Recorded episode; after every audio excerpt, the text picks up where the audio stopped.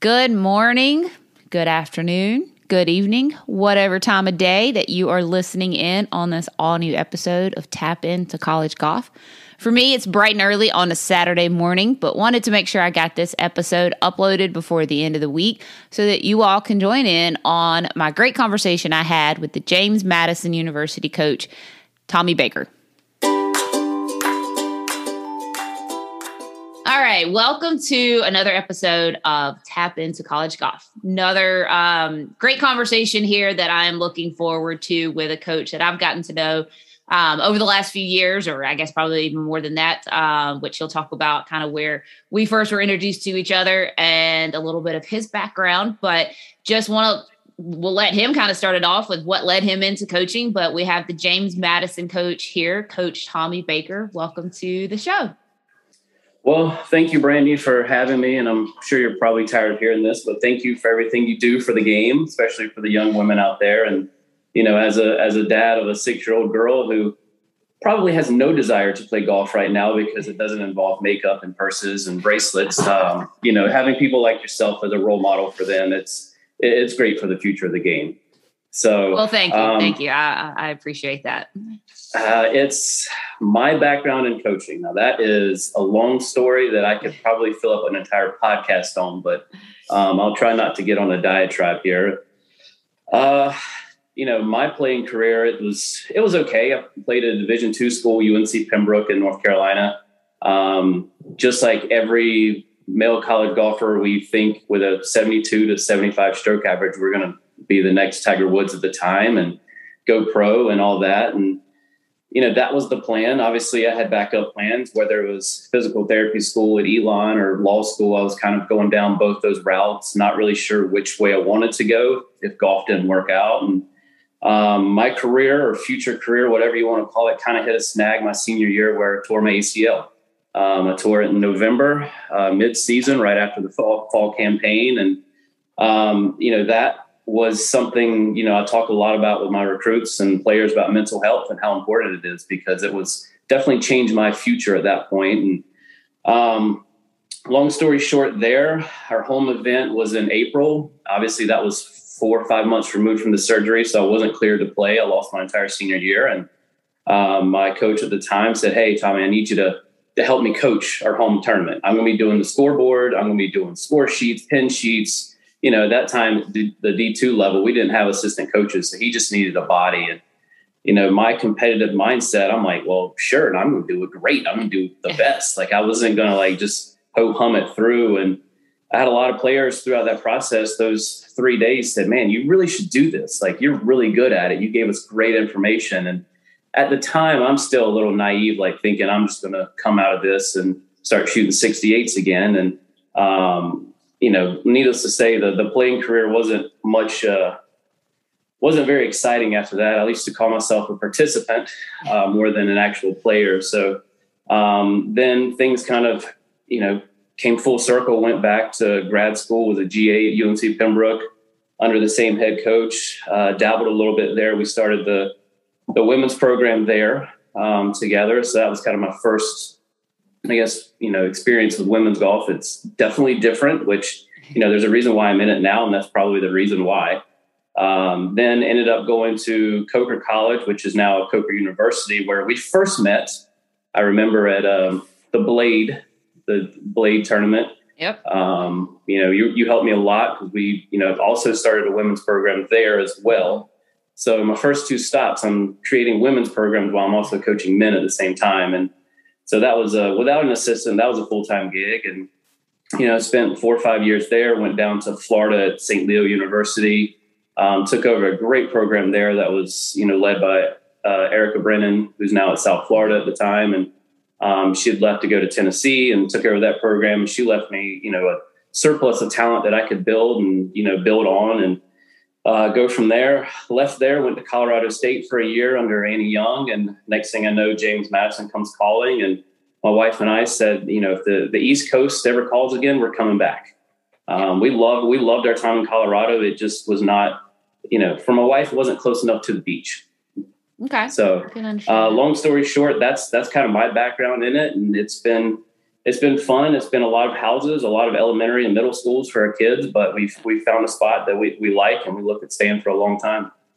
That's that's great. Yeah, I can remember, like you said, back when when we met back at Coker, and and then yeah, seeing you know kind of your progress through the couple of different coaching ranks to to being there now at, at James Madison, and like you said, back on the East Coast. Yeah, I can. Um, well, yeah, I could see Colorado is a great place to visit and spend some time, but you definitely feel a little landlocked out there for us that are close to a little bit close enough to the coast to hop over there anytime you need to. Yes. Well, you actually mentioned a really, and I know we talked about this before we started recording about how we might easily go sidetracked, and I may ask you things that aren't on the question. So we'll just start with the first one. But you did, you mention, and it's kind of twofold here that you can shed some light on, I think, is you mentioned the difference in the men and the women and coaching them, and would be interested to hear what you you know what you feel like is the difference um, and then just share a little bit about having to coach both programs you know obviously there's several programs out there with smaller programs where the coach does both but just talk you know a little bit about that difference in the men and the women and then just trying to kind of balance both programs um, when you did that both at at coker and some um, did you do both at St. Leo? Were you both? No, just the just the women's at St. Leo, but at, at, UNC Pembroke we did the both. Yeah, there yeah. as well. Um, well, I mean, that is, I mean, a, a million dollar question right there, but um, right off the bat. But right off the know, bat, I give you a, a curveball. Uh, truthfully, you know, I think it's what, you know, juggling those two types of programs is what made me the coach I am today. Um, through the failures of learning, especially on the women's side, how, you know, it's, you know, someone told me very early, you know, they don't care how much you know until they know how much you care. Um, and when when you put them on a humanistic level instead of you know I'm a superior and you're beneath me, and you, you know you talk to them like a human being, and you know they, what I love about coaching women is they're always willing to try what you suggest. Um, guys, on the other hand, sometimes that can be a little more of a challenge because they've done it their way for so long, and the process is it's my way or the highway, and um, but at the end of the day, they're all the same because they all want to compete and they all want to do their best. And as a coach handling both, you do have to flip a switch when you're going from one team to the next. And whether it's good or bad, that's up to the that person to decide. But you know, ultimately, I felt like I related better um, coaching women than I did coaching men because of the the constant struggle of not really listening. I guess would be the greatest way to say for, for on the men's side is it's more of a challenge and you know quickly i learned okay hit three wood to the corner of this fairway for for a guy's mentality, they're like, I'm hitting driver over the corner of the fairway yeah. to the, and the, the ladies, they'll just be like, okay, and okay. just do it. Yeah. And if it doesn't work out, maybe they change it. But at least they, they're they're willing to listen. And you know, I think you know, there's the game's changing, especially on the women's side. Which, like I said, we're gonna get off topic so many times yeah. today. It's not even funny. The the women's game is changing so much right now with length and power and ground force, and you know, that's a whole different podcast there. But you know, I think my experiences from coaching men in the past, it's helping me with this transition where, you know, you saw it this week at Furman where 23 under wins. Mm-hmm. Um, no longer is that 12, 15, 18, 20 over a good enough number. And um, the one way you're going to shoot 23 under is by cutting some corners and overpowering a golf course. Yeah. Yeah.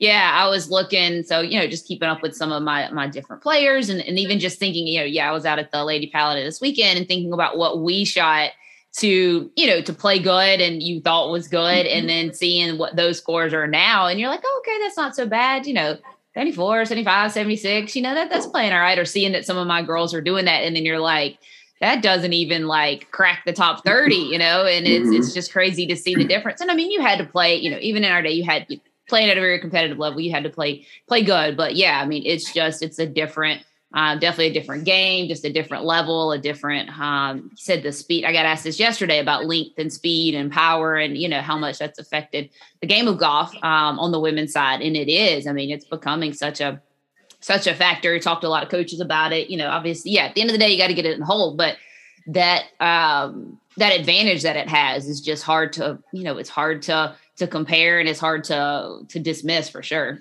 Mm-hmm. It's uh, I mean length I'll never, you know, eliminate someone who doesn't hit it far because if they get in the hole, they can get in the hole. But yeah, yeah. at the end of the day, you know, 270 down the middle of the fairway is a lot better situation than 225 in the middle of the fairway. Yeah. Yeah, yeah. I mean, it just makes such a difference in the next shot, the next shot you have, and you know, and, and just everything just kind of uh, uh, waterfalls from there. So, well, you know, with just talking a little bit about, you know, the talking about Lady Paladin this weekend. You all were here um, playing, and I know, you know, I know that um, the program has made huge strides since you've been there, and um, to talk, you know, about some of the highlights of the program and what's going on. I mean, I know this is your fourth season, I think it is, and yeah. Um, you know, have just broken some records. Um, you know, continue to do that. So just, you know, just talk a little bit about, you know, how that's been since you've gotten there and and how exciting that's been. And, you know, obviously we'll get into a little bit of maybe some of the whys and hows as far as you run in the program and, and the girls and stuff, but just um, talk some about, you know, what the accomplishments over the last few years have been. Oof, well, you've kind of hit a, a, soft spot for me here because I'm not the best at bragging. Bragging, yeah. Um, I'm kind of a, a, humble person, and when my players play well, I give them all the credit. When play poorly, I blame myself, and um, which drives my players crazy. But um, it's just kind of the way I was raised, and take accountability and all that. But as far as the program over the last four years, you know, we've I think as of last year, uh, during the COVID year, we've set every single scoring record in program history. Um, when I took over year one, I think we had about a 311, 312 stroke average. Right now, we're averaging 291. Um, and it's with still some of the same players from mm-hmm. that first year. So it's really been um, great on that. You know, I had two uh, incoming freshmen when I first got here, and Kate Owens and Carly Livers. And you know, I asked, I remember finishing, I think next to last or something like that at the conference championship my first year, and you know, walking down, walking over the bridge at St. James Plantation, we, you know, I asked both of them separately. I was like, hey, I need you to do me a favor. And they're like, yeah, coach, what's up? And I was like, listen, I need you to help me to change the direction of this program because without player buy in, it becomes a program where it's a coach said this, coach said that. Coach is making me do this. And when you have player led programs, it becomes, I'm doing this for them and I'm doing it for the betterment of the team. And I've got your back, you've got my back type of uh, mindset. But as far as highlights of the program, you know, we've, like I said, we've set every scoring record there is in program history. We're continuing to reset those program records uh, as far as, you know, I think, you know, my first year, we finished dead last with the Lady Paladin. Um, this year, I think we we shot, I think 285 or 286 final round, a couple under. Um, only, you know, I think only Furman was the other team to shoot under par the final round. And um, I, I, challenged them before that final round after day two to, you know, mentally it's mindset to, you know, not, you know, lull into the three or four holes where you kind of feel sorry for yourself, where, you know, it's time to kind of snap out of it when we want to become a more competitive program and be in the conversation for titles that, you know, we, we no longer can have that comfort of three, four, five holes of just kind of, I hate to say, woe is me mindset, but you know the the poor me attitude. And you know we've all got to challenge ourselves to snap out of it. But um, programs heading in the right direction. Recruiting's going great. Recruiting's going really well. And you know the the buy-in the chemistry the culture. And i think that's what's leading to all the new records is the culture of the program the chemistry of the young ladies and um, you know, I've got a great group. They they cook dinner. They kind of rotate this like cooking dinner for each other thing on the weekends. You know, every other weekend where we're not too busy, and um, they go out to eat together, and you know that's from top to bottom, not just five of the nine. It's all nine.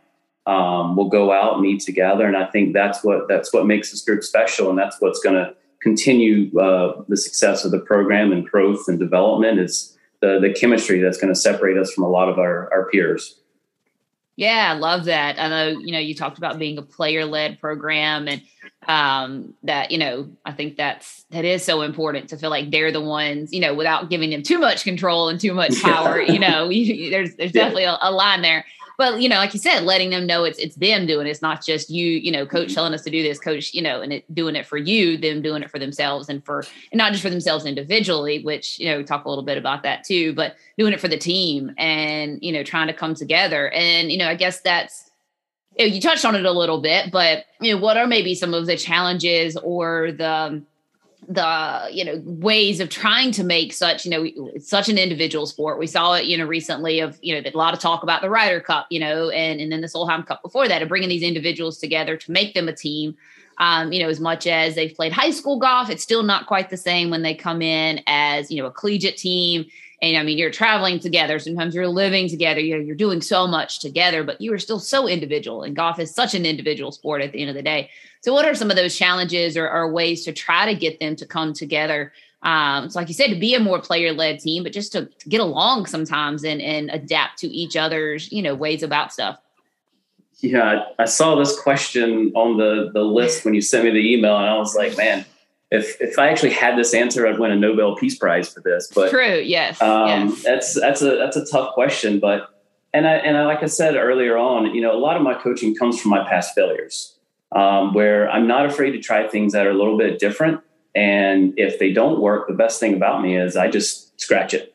Um, yeah. I'm a big journaler, so every single day I'm writing two to three, five sentences in a journal, and I keep track of those and um, what works, what doesn't work, but as far as taking individuals and making them a team, I think it's important for them to realize that, you know, the team environment, because high school golf outside of, you know, maybe some Texas schools and some South Carolina schools and maybe some Florida schools, it, it's different. You know, there's, you know, the double par limits and it's just, it's just kind of a, a different game once you get to college. And it's very quickly understanding him or understanding for them to buy into the culture but it's also the coach and the players to help lead the culture. And, you know, our beginning of the year meeting, it's not just me up there speaking. Like I'm not just going down this diatribe and, you know, I allow all my upperclassmen to say some things. And it's that way they hear the voice of the players. And especially right now, it's been very influential for our seniors who have gone through the gambit. They, they were there when we were finishing dead last. And now, you know, we're winning conference championships, we're winning tournaments, and we're competing. We're in that conversation but it's having 100% buy-in on a daily basis but you know coaching them as individuals i think that's important and you have to distinguish between the coaching and the team building process of it and i tell every player like you know we're going to have one-on-one conversations where i'm going to coach you and i'm going to challenge you but then i'm going to challenge the team as well um, and after the second round when i felt at lady paladin we we didn't we shot 298 not terrible but in relation to the rest of the um, the field, it was about an eight ten shot difference from where we should have been. Mm-hmm. And you know, I challenged them to change some couple things as a team and as a group. And afterwards, while they were cooling down, I pulled a couple players aside individually and spoke to them, saying, "Hey, this may not have applied to you, but here's what I want you to do." And um, you know, and it's you you get a better buy-in, in my opinion, when you speak to them as individuals and make sure you clear the air and don't let them create the narrative.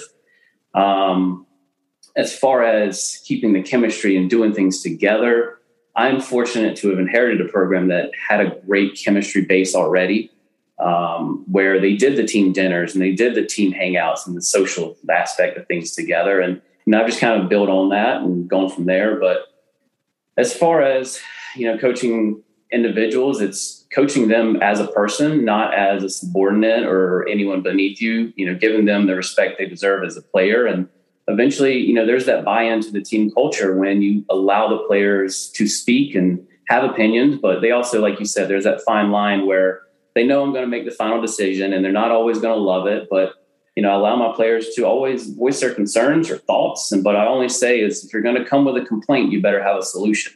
Um, because if you just come with a complaint, the answer is always no.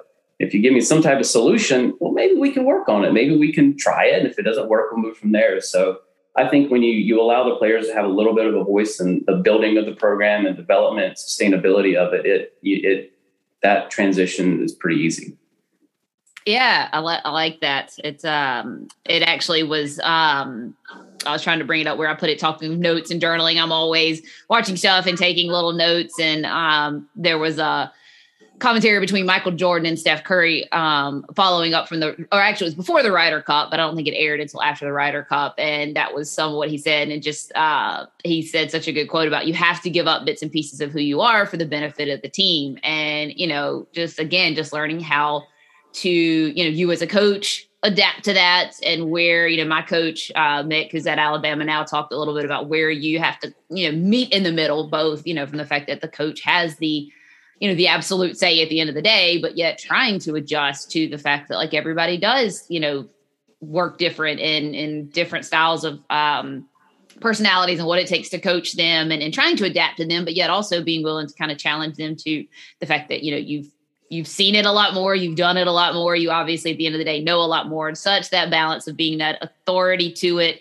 um and to them but yet like you said putting so much of the the responsibility and and everything in their hands and and getting them to you know just to to buy into that i'm sure is just a daily daily challenge and yearly challenge when you then get new players and you know gotta get them to buy in. It's just that constant you know as soon as you probably and same thing even just the seasons as soon as you feel like you kind of get it then you get the little bit of the off season then you have the spring season then you got mm-hmm. another whole new you know group of players to to start it all over again yeah, you're absolutely spot on. It, it, probably makes my job a little more difficult because you know it's constant relearning, and um, I was kind of glad to not see like a coaching philosophy question on your list because my answer is, I mean, there.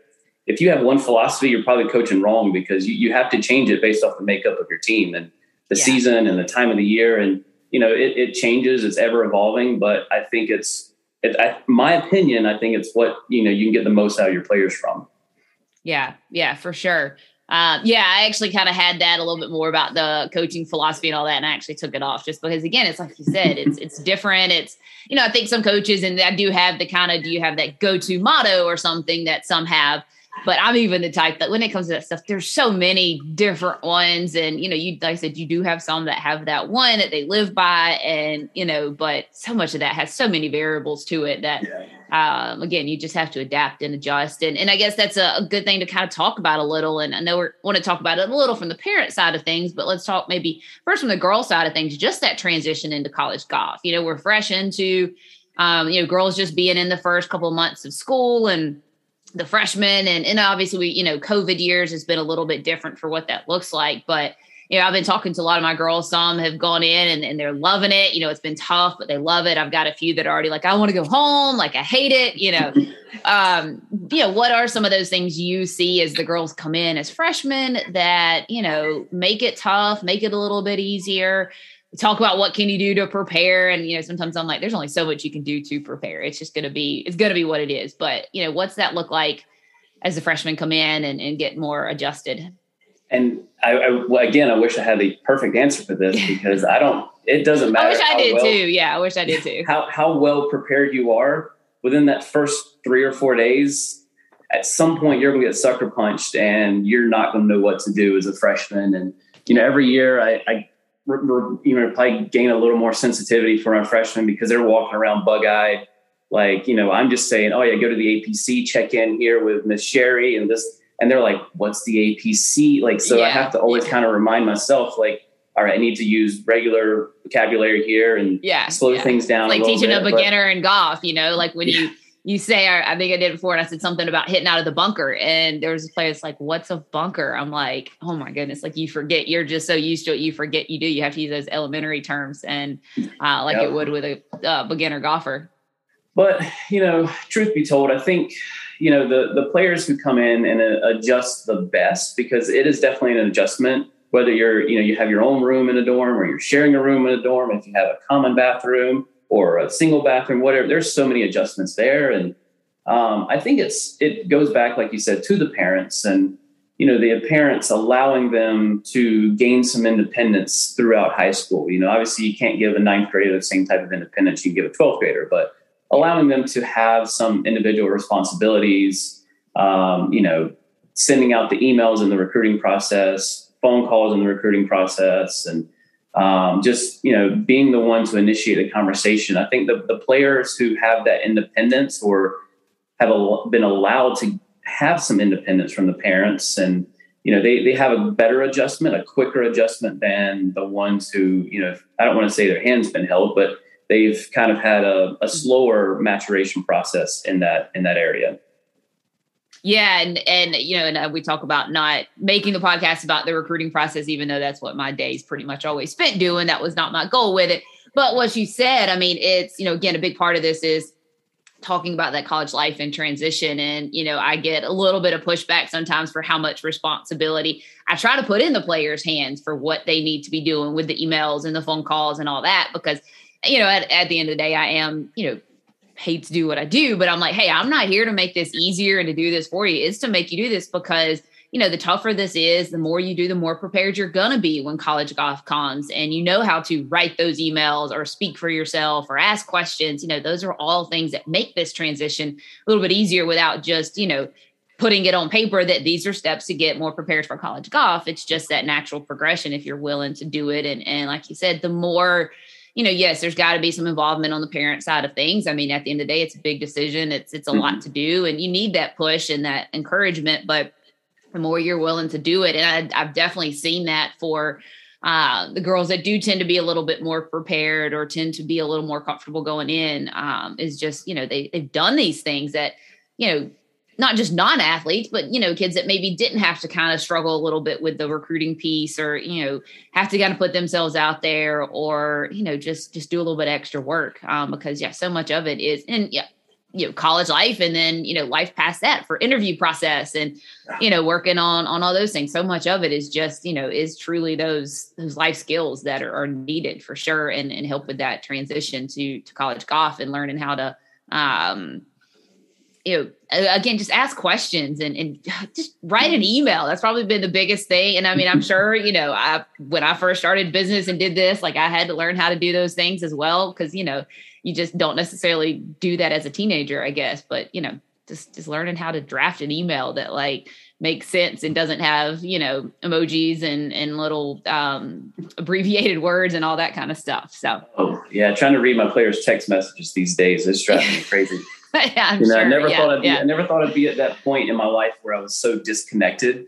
But they yeah. use the they use these words and emojis and all this stuff and one day, funny story, I, I, put a period at the end of a text message. Yeah. And I think it was like, hey, I need you guys to come by the office, period. And yeah. I've never had more players in my office within five minutes.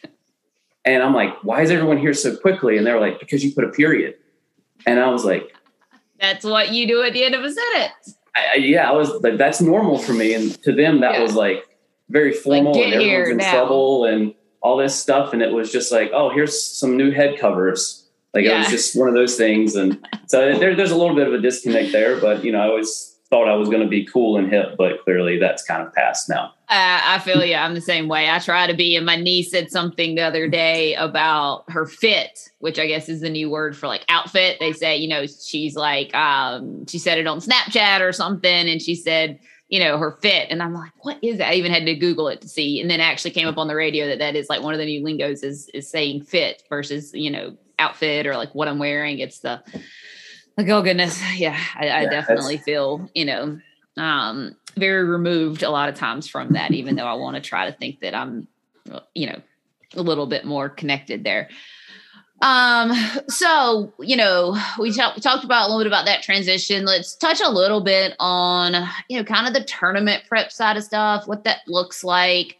Um, you know, practice rounds, tournament week, qualifying, some of those things. Like, what's that look like? Which I know is a little bit different. It's very broad. Um, but what does some of that look like in the sense of you know how how that's done each week versus you know tournament week versus maybe a non-tournament week, and and then just kind of what the practice rounds look like with the girls and and how much that you know helps them to be able to do practice rounds together. Well, perfect. Uh, I think with the tournament week, tournament prep, I I try to have the qualifying finished you know, four to five days ahead because I do believe there is this thing called qualifying fatigue where, you know, they're they're going so hard for, you know, four or five rounds to qualify. I've always felt like if you qualify right into a tournament, there's a little fatigue and lag left over. So we try to have everything finished four to five days in advance. And for me, those four to five days in advance don't change. I try not to put any more you know, I don't say this is tournament week and we we're going to do this, we're going to do this, we're going to do we're going to keep it the same, we're going to keep it consistent. I think one thing that's helped us be more successful throughout the last 4 years is the consistency of practice. The players know on Tuesdays we're going to be here for an hour and a half, um, and then after that we're going here for an hour and a half and I think, you know, as long as we can keep those things consistent, um, you know, we're we're going to be good going into a tournament. As far as the tournament rounds, you know, you know, I've learned a lot over the years from my own playing and uh, from coaching men to coaching brand new women's teams to, you know, talented women's teams. It's, you know, you once again, you're coaching the individual. Um, if I got on a tee box and said, "Hey, I want everyone to hit three wood," well, that's not going to fly because I have you know some players hit at 280 and some have hit at 245. So it's about you know pulling them aside and saying, "Hey, what do you think about this tee shot?" Getting their feedback. If they're uncomfortable, you know how to lead the the, the dynamic of what club to hit off the tee and um, you know, we we spend. I'm not going to say we're quick in practice rounds. I will be 100% transparent there. Yeah. Um, where we don't hit a lot of tee shots, we don't hit a lot of second shots, but we do spend a lot of time chipping, putting, um, hitting bunker shots. That's something I harped on very early when I got here. Is I think I counted for many tournaments how many holes it took for someone to actually hit a bunker shot in a practice round, and I think it was about 12 to 13 holes on average before someone would hit a bunker shot. Um, so now, you know, they know they know my philosophy on that. So, you know, they're hitting a lot of bunker shots. You know, they they finally picked up that you know the front right bunkers on golf course typically have less sand because of the hand, higher handicap players hitting in there. Than the, the back bunkers always have more sand because whoever misses a green long, I don't know anymore, but mm. um, that's a whole different soapbox there. Um, so we, you know, we, we spend, we do spend very deliberate. We spend a lot of time around the greens and, you know, I always apologize in advance if anyone's, you know, waiting on us too long. And, um, you know, this week at Furman, we split up three and three because Jeff had us going out first. And I'm like, oh boy, that's, Uh-oh. that's not going to be good. that's not going to be good. So we just went ahead and split three and three. My assistant took the three players who probably played the golf course the most, and I took some of the, the younger players who haven't played the golf course the most, and um, we just kind of we, we went around and we did it in about five hours, which I felt was pretty decent. And um, anytime we can get under six hours practice round, I'm mm-hmm. I'm happy. Um, I'm sure you yeah, remember yeah. those days. Oh um, yeah, but, those. And well, when you got that, when you're playing at least a five, some if I mean at a minimum, usually, um, you know, it's um, it's gonna take forever. I mean, oh, you know, it's it's just it's, it's they're, they're long days. Yeah. Oh yeah. It's painful, and I, have learned make sure you have plenty of snacks because about hole 14, hole 15, it gets a little cranky at times from yeah, from some yeah. players if you don't have enough snacks in, in the cart at that point. And, um, but as far as the practice rounds, I, I, coach the individual to the golf course. I don't really force feed anyone to a certain type of style of play. Um, it's a lot of times I ask them questions to see where their thought process is going. And I think, I mean, not a lot, some of the viewers may know the golf course, but I believe it's at Furman. It's hole one, two, three. Is that the par four with the little creek that runs yeah. through and the bunker? Yeah. You know, we had most of our players hit driver, and our longest player made her hit three wood or five wood off the tee. And um, I didn't make her. I just said, hey, hit your driver, hit your three wood. Um, I'm I'm a big fan of learning what you can't do instead of having that fault during the round. Like find out in the practice round, and she hits driver, and it's actually perfect, which was almost a kiss of death. But um, she goes, you know, I just I just don't know if I feel comfortable hitting driver. I'm like, okay, we'll hit three wood. So it's kind of you know I allow them to kind of speak a little bit, have their opinion, and um, she's also the same player who tried to punch through a tree uh, at Furman as well. But I had to I had to redirect her and say we're going out sideways. Yeah. Um, so it's you know sometimes you do have to take the the reins and lead their thought process. But um, as far as practice rounds, it's really about you know you know letting their style of play adjust to the golf course and teaching them individually how to get around. And once again, it complicates my life a little bit more by doing it that way. But yeah. I think that's definitely what's best for the program. Yeah, I can I can see that because again, you can't. You know, everybody does have to play it different. Although there's certainly some standards for certain things that you know apply to everybody. It doesn't mean that it's going to be the same approach or the same club that gets them there or the same target or anything like that. So it, yeah, I can can only imagine trying to do you know that many individual practice rounds to a degree within the same kind of time frame that it's uh, got to be very mentally exhausting and, and like you said those those snacks come in handy before the end of the day. Oh yes. And that's what's causing a lot of the gray hair and gray beard that i've got going on here these days. It's like i woke up one day and i'm going gray and think I think I own it up to those practice rounds at times yeah, I could see that. I can see it. Well, my dad blames me for him not having any hair, I think, at this point, for all of the stress that I caused over the years with my golf game and everything. So and I get it now. I can can relate. Well, you brought up a good point, and we all love talking about food. I love snacks. I'm known as the snack queen. You never. I was at the golf course with one of my girls yesterday, and I think I had four different snacks with me to eat just in nine hole time period.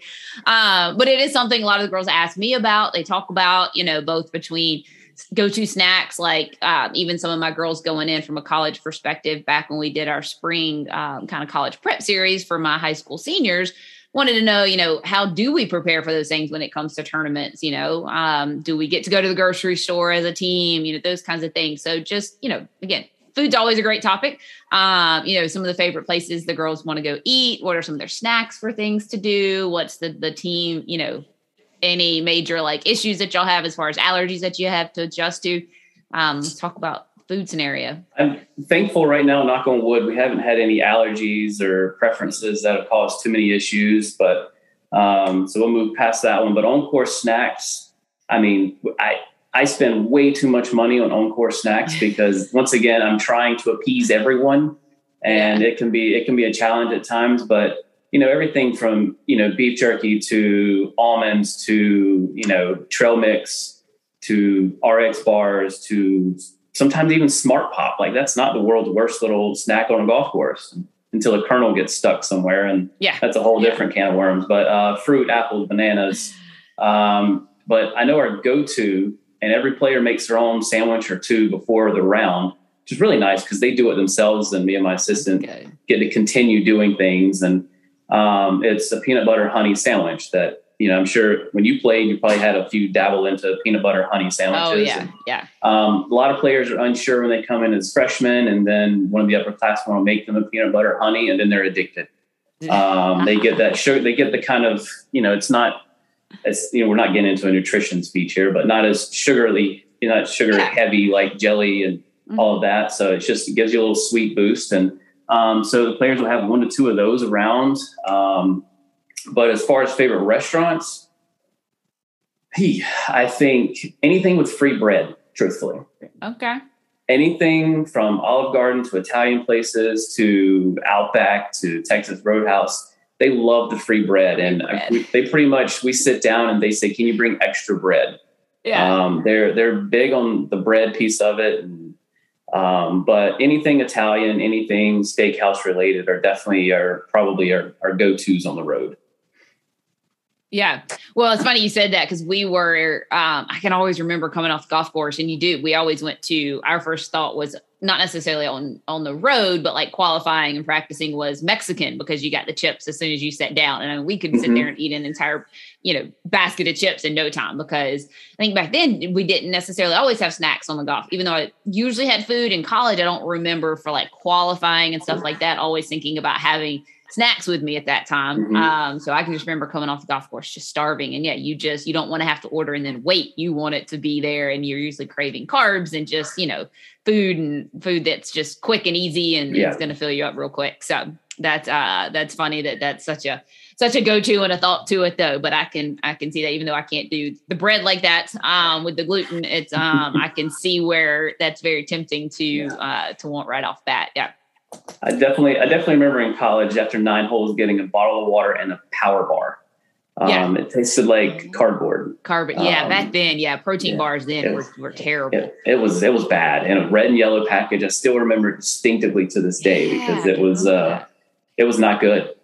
Yeah, yeah. I can um I can remember those just those original, yeah, those very first power protein bars and stuff were just not now they're now I actually can think of them almost not as a dessert, but it's almost like a treat. They're actually mm-hmm. a, lot, a lot of the ones I have I actually like like think of as because a lot of them got some you know not sugar in them but peanut butter or enough kind of flavor that um that they're not as just like turn your nose up gross as as they used to be so right they come a long ways that's for sure yes um, so let's kind of just switch back modes for this last little bit and talk some about some of the, the challenging, and we've t- we've hit on some of these. Um, actually, you know what? There was one question that popped up that I did. It's not on the list. It's actually oh, it's not putting you on the spot too much, but um, you know, you talked about um, we've had Erika on here, Coach Brennan, who's um at South Florida.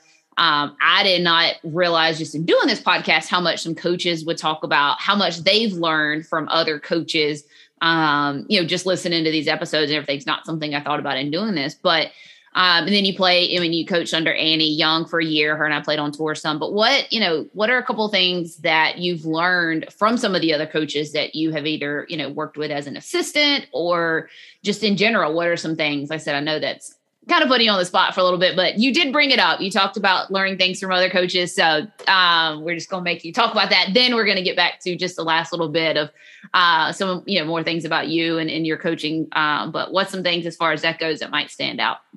I think one of the most important things I learned was be humble. Um, very, very quickly be humble because you're going to be wrong more times than you're right and admit when you're wrong. Um, I think early on when I was at Coker, um, the the basketball coach at the time was the former golf coach, also Dan Smotzer. He's someone that took me under his wing very early on because he really cared about the direction of the program. And you know, I followed. Luckily, once again, I followed a great person in John Handrigan, who's now the the men's coach at Notre Dame. So he left me with a ton of talent and. Dan Smotzer, you know, quickly taught me, hey, you, you've got to be organized, you've got to be concise, you've got to be black and white. The gray area is, you know, a bad spot. And, you know, coaching not only whatever sport, football, basketball, soccer. It's you know you want to be black and white. You want to be clear, concise, and you'll be a great great communicator. Um, and then we go, you know, I go down to St. Leo. Uh, Chris Greenwood on the men's side, who played on tour for several years, many years actually, and uh, was a successful player. Really taught me more about the game, how to handle stressful situations, how to coach players, how to even recruit better, and you know, I think everywhere I've been, I've learned something. And, you know, then I go work with Annie Young out at Colorado State at the time, who's now at Tulsa. And I quickly learned that D1 is a whole different ballgame than Division two. And it's not just about recruiting. And there's, you know, there's a more business side of things. And there's probably eight times as much paperwork that all of us love to do. And, you know, she really taught me how to balance between the two with, you know, how to motivate, how to push them without going too far. Um, you know, even after a good round, it's okay to still challenge them in ways and not always coddle them and hold their hand. And, you know, even when you, you play a great round, there's, you know, you can't give them that false sense of security and, you know, have, you know, that comfort where they still need things to work on. And so I learned a lot of the business side of division one from Annie and, um, coming out here, but then throughout the process, you know, you, you speak to people like Erika Brennan and you just become infatuated with learning different things from her and, um, you know, at the Bill McDonald at South Carolina, and you know, I think Jamie Green when he was at Charlotte, now he's at Duke, and um, Dan Brooks at Duke has been someone that you know I've spoken to a lot. I've worked his camp a few times. Kevin Williams, who was at East Carolina and South Carolina, now back at East Carolina. There's been so many coaches that just through the recruiting process, when you start walking, and um, a lot of recruits, you know, don't realize how close we actually are. Um, but we're all competitive where we want to beat each other, but at the same time, it's it's a mutual respect and when we're out recruiting, a lot of times those conversations come up. And, you know, as a young coach at the time, I was like 25. I was naive to everything. I didn't know how to do scholarships. I didn't know how to do a zero based budget. I had no idea what I was doing. And, you know, I pick up these things and, you know, from different coaches at that time, it was like Jamie Green and Charlotte giving me advice on fitness and how to push, motivate players to um, better themselves in the weight room. And it's just different opinions because if you, I read a lot of books on coaches and, I learned a lot. You know, I read a lot of John Wooden books, and maybe that style doesn't quite work anymore at, with this generation. And yeah. you know, you can't teach kids how to tie their shoes because they're just going to look at you like you're you're crazy and you have three heads. But um, I think it's just for me, it was just asking questions when I was young, and you develop those relationships. And you know, I never would have thought you know all this time I'd still be in contact with many of those coaches yeah, I think that's something that a lot of recruits and parents going through the process and then players when they get to college is like you said, how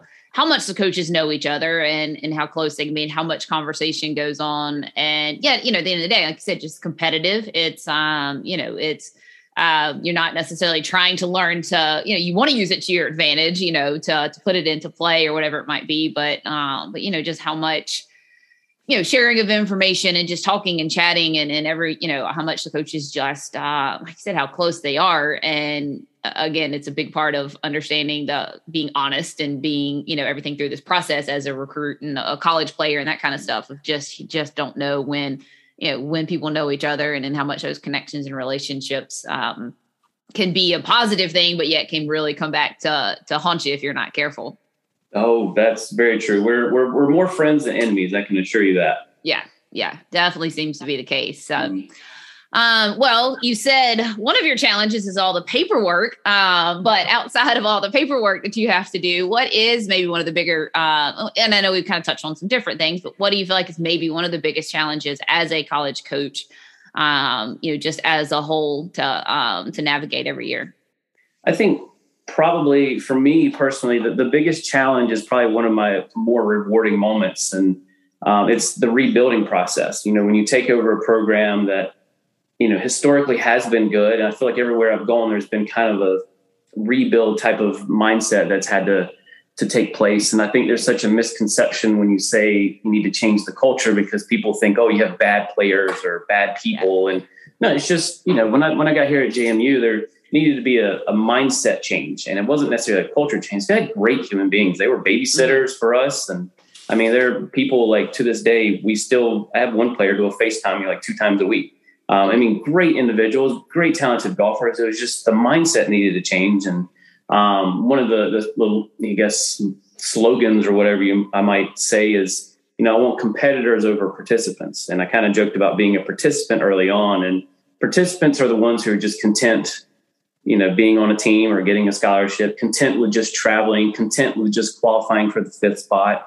Um, you know, we want the competitors because in golf, you can't necessarily control whether you win or lose, all you can control is how well you compete for those 18 holes or 36 holes that day because you can go out and play your best round of golf, shoot 67, and someone shoots 64, and you have no say whatsoever in that. So, you know, I can't say a winner's mentality, but I want a competitive mindset um, over a participant mindset. And my players will get, I will probably never lose that slogan because I think that's where I was kind of failed as a player was I had that participant mindset where I was like, oh yeah, I'm out here playing a Hooters event or a Tar Heel or an Atlantic Coast event. You know, this is good enough. And then I shoot 74 and I'm like, okay, this, and I couldn't figure out what it was. And through my own failures, I quickly realized I didn't have that competitive mindset that I thought I had. It was just misdirected. Um, I think that's the challenge is having players who think they work hard in junior golf coming to college realizing, oh, you know, I thought I worked hard, but now you got to take it to another level. Mm-hmm. So finding ways to challenge them to switch from a participant mindset to that competitive mindset is always a challenge year in and year out for me. Yeah, well, since you answered three out of the last four questions, all with that one, it kind of um I'm smarter than I look. yes, you did. I mean, literally these last four questions, you hit three out of those four. Um, well, you did. I mean, you know, you did kind of share what that what that go to motto. You know, even though we don't have that one philosophy, but I mean, I think that encompasses a lot within that. You know, as far as uh, you know, being a competitor versus a participant. Um, and you touched on you know kind of the most rewarding moment, but didn't necessarily elaborate. I mean, I know you said that as far as like new team, new culture, and then kind of rebuilding that every year. So, you know, is that you know to what degree is that the most rewarding moment um you know what and what does that encompass i guess so since you like i said you didn't quite answer that one out of the three we're going to pick on that one a little bit and then we'll wrap up with the funniest moment before we wrap things up um, that's the one I probably should have answered because that was the hardest one I, I saw on the list of questions.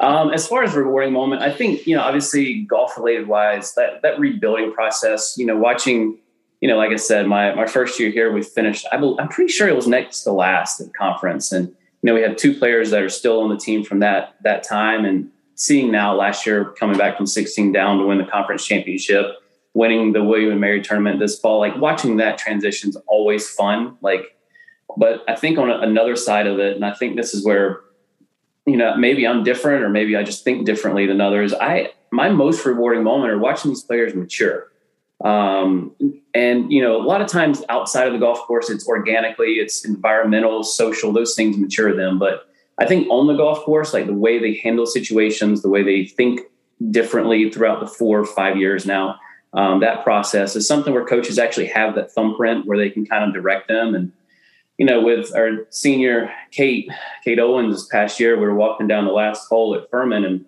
you know, I believe she was five over through four or four over through four holes to start the round. And we're walking up to the green on the last hole and she has an eight footer to shoot one under. And I just joked with her. I says, Do you think freshman Kate would have been here? And she just bellowed, laughed, saying, No, freshman Kate shooting 83 right now. Yeah. So yeah. that that transition to me and sometimes I don't realize that I'm helping them through that process, the the patience and maturity and redirecting thoughts. And you know, then when they graduate, they write you these notes, and you realize you had more of an impact than you probably thought you did. Um, because to you, you're just trying to get them to be the best player they can. And but to them, you're you're giving them something they're going to take to the next level, whether it's law school or becoming a CEO or playing on tour, is how to handle situations and how to deal with situations and you know, I, they always stress, I always talk about the power of thank you. Like, you know, thank the live score because they just gave up their day to just write numbers in a tablet. Like, don't be afraid to use the word, you know, the phrase thank you because it, it's not used enough nowadays. And, um, but really that, that maturation through the four to five years on the golf course, to me, it, it's, you can't replace that feeling as a coach. Yeah. Yeah, I, I, agree and can can relate to that with the junior players and and how things are. Um, so definitely a very very re- rewarding you know piece that you know on the surface it looks like the golf game and the scores but what it you know what it's really teaching them and, and seeing from a maturity standpoint is is is yeah so important. Um so it's always kind of the favorite story. I know everybody you know outside of maybe talking about food and snacks i think it's one of um a lot of the listeners favorite things to hear is um you know is that funniest moment? And I'll tell you, I've done probably two episodes this season already and had one of the coaches, I think it was Coach Weeks, that um, I don't know, she said she didn't, I don't think she had one, but eventually she did come up with one that was actually pretty funny. Um, and, you know, I've had some that don't have that one moment, some that it's a, a tradition or whatever, but what, you know, what would you consider to be, you know, something that stands out or, or again, it can just be something that's a, a general thing that just goes on. But what's one of the funniest things um, that's happened to you as a coach um, or as a player, you know, anything like that? Oh man, I can't even remember me as a player. I don't even know if I want to remember me as a player, truthfully. Um, I think, I mean, there's, you know, one thing I do stress is I want, I want a lively group. I want people who have a sense of humor, but when you get to the driving range, it's, it's business. But when we're in the van, it's going to, I mean, every single van ride is something they're going to remember for the rest of their life. And, whether it's being stuck in traffic, having to think of stuff to do because the outlets in the sprinter go out and suddenly no computers or cell phones work or Wi-Fi. I mean, so it's there's stories like that, and um, there's trips to Vegas where you're walking down the strip and you just you don't know what's going to happen next. But um, I can't think. The only thing I can really go back to is probably my first year coaching women, maybe second year this is when I learned it's just different. Like it's a mm-hmm. complete, mm-hmm. there's like comfort and a whole different world. And long story short, I ended up getting hit in the face with a stick of butter at a Texas Roadhouse. Oh wow! Um, okay. Yeah, it was. Uh, they played a prank on one of the girls on the team where they told her if she holds her hand over the candle for five seconds and then puts it over the stick of butter, that the butter would melt. Well, when she did that, one of the other girls slapped her hand into the stick of butter. And next thing I know, her hand comes flying back because she's sitting right beside me, and the stick of butter hits me right in the face. and the poor freshman, I'm pretty sure she was scarred for the remainder Mortified. of her. She was, I mean, it was pure instinct. And, you know, I, at first, I'm shocked and I'm like, I mean, I can't get mad at this because I try to laugh as much as I can in life. And, I mean, I just got hit in the face with a stick of butter, and I don't know how many people can actually go to their grave saying that. Yeah, um, that's so a good one. I don't know if that was probably the most funny to me, but then my players continually playing pranks on me is probably always a good one. Um, yeah. I have I have an irrational fear of clowns. Don't know why. Don't know how. a lot of people do. That's just I, just. It, it's not it's not the scary clowns it's the ones that look like they'll show up at your kid's backyard birthday party that just yeah. like you can't have that smile on your face all the time it just yeah, doesn't yeah it's just i mean there'll be there'll be pictures of them printed out in my office in my golf bag put in my yardage book um, and they just kind of slide these things in they think it's the funniest thing in the world and yeah. little do they know it's like taking probably an hour off my life every single time but um, so i mean those are the things that stick out and you know we had some players from europe i think uh, at St. Leo. Then we were playing on Easter Sunday, and you know our school wanted to make sure we were accommodating all their you know needs. Um, and so I went to all my players and said, "Hey, if there's anything you need to do on Easter Sunday, please let me know." And they they told me they have a tradition that they walk around the church three times and knock on the front door. And so I'm like, "Okay, all right." You know, they're from Norway and Sweden, so I'm just I'm going along with it. And pull into a church parking lot and they just die laughing. And they, I mean, and so apparently I'm pretty gullible at the same time, but I mean, there's so many of those stories that, you know, these are things that they're going to remember the rest of their lives. And, you know, hopefully yeah. that's what keeps me young, even though I'm going gray and I don't understand half the things they say, but it's, it's, it keeps, it keeps the, the job fun and entertaining and less of a, a daily grind when you have people who are not afraid to laugh. And sometimes I got to calm them down a little bit, but you know, such yeah. is life. Exactly. Yes. Those those are good for you to say you didn't think you had any. I think those are some pretty good ones.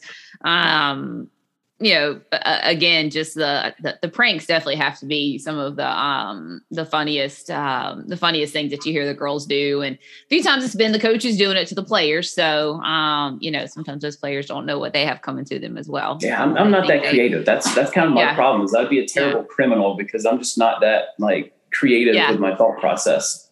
Yeah, I can do the creative part. I'm just terrible. I just give it away. I, if somebody asks me to like lie about, you know, even if it's in good faith of like, you know, just being funny or, you know, I'm, terrible. Like I just, I give it away, um, you know, so much just to, um, um I, I, just can't do it. I can't. I just feel like i'm just even if it's i just feel like i'm deceiving them and it just seems so wrong even if it's in a, a joking manner. So i'm terrible at giving stuff away. So I'm, I'm bad at that part of the the prank. I could maybe be creative ahead of time but if i have to try to like hold it in or somebody needs me to do something i'm not good at that. So. Well that's probably my i'm probably good at the uh, deception part. So let's let's partner up and let's figure out something to do because yeah, you can take yeah. the creative side of things. I can do the hands-on piece of it there we go. Maybe that'll be your new challenge is figuring out a way to uh to prank them back or do something uh to get them back and get them uh catch them off their toes now. Exactly. All right. Well, um, know, we've I think we actually hit pretty much all these questions on here, which um and didn't get too sidetracked, which I know we talked about. I'm just as bad about it, and and that's what I love about doing this. So like I said, I I, I want this to be you know, part of me starting this was, you know, hey, I get to talk to these coaches and, and have the, this great insight and conversations and chats and everything. So why not, you know, let everybody else kind of in on that a little bit and, and share some of the, you know, what college goss really like and, you know, the, the good, the bad, the ugly with it. And, you know, and just see a little bit of what it's like um, from a college coach perspective. Uh, so I definitely appreciate you hopping on. Is there any kind of last parting words that you want to share as we sign off? Oh man, third curveball. I wasn't wasn't really prepared. Uh, no, I think well, just think in case we didn't hit something. So, I mean, oh boy, I think we covered a lot. I'm actually kind of yeah. proud of myself for not getting sidetracked because you know I I tell every recruit like I'm saying, no, it's a 15 minute phone call. Next thing I know, it's an hour and a half. Yeah. I'm like, I'm, yeah. I literally can talk to a barn, and at some point, it'll probably talk yeah. back to me. So it's yeah, uh, yeah. Um, I can get pretty sidetracked, but no, I just I, all I want to say is just thank you for what you do for the game. Um, thank you for the podcast because I was late getting on board with it, but um, as far as listening to them, I listen to them all, and you know, as as I continue to grow as a coach, I will never pretend I know it all, and you know, resources like yourself and resources like your podcast help us grow and develop and become better coaches. So I, I thank you for that. Yeah, well, thanks. I, I said I, I, didn't mean to take almost a full year off from doing it, but it's been a lot of fun getting back to it, and, and especially doing it in season and, and getting some you know really true fresh perspective on stuff. Um, has been a lot of fun so far with this new season of things, and um, just trying to come up with new questions and try not to throw too many curveballs while we're at it. And the coaches not want to hop on and, and answer, um, or if they hear not want to do an episode themselves. But again, I thank you for for joining. Uh, again, especially in the midst of um, of this season, and wish you and the the girls best of luck for the rest of the season. Um, don't know that I'll be able to, to see anybody out again. Got to see everybody here at the Lady Paladin, which was a lot of fun. Perfect weather, beautiful weekend. Mm-hmm. Uh, so definitely glad I had a chance to come out and see some golf, see some of my girls um, play, and, and see some of the coaches. But um, again, thanks again for joining, and thanks for everybody that joined on this episode and listened in. And we will see you on the next show.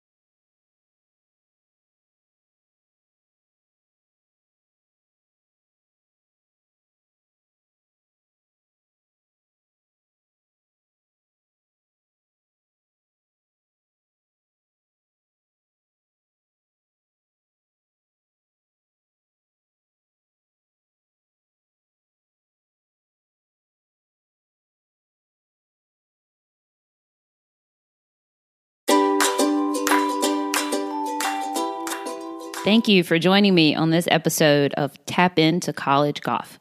For more information, you can visit www.brandijacksongolf.com. That's Brandi with an I. You can also follow me on Twitter and Instagram at bjacksongolf.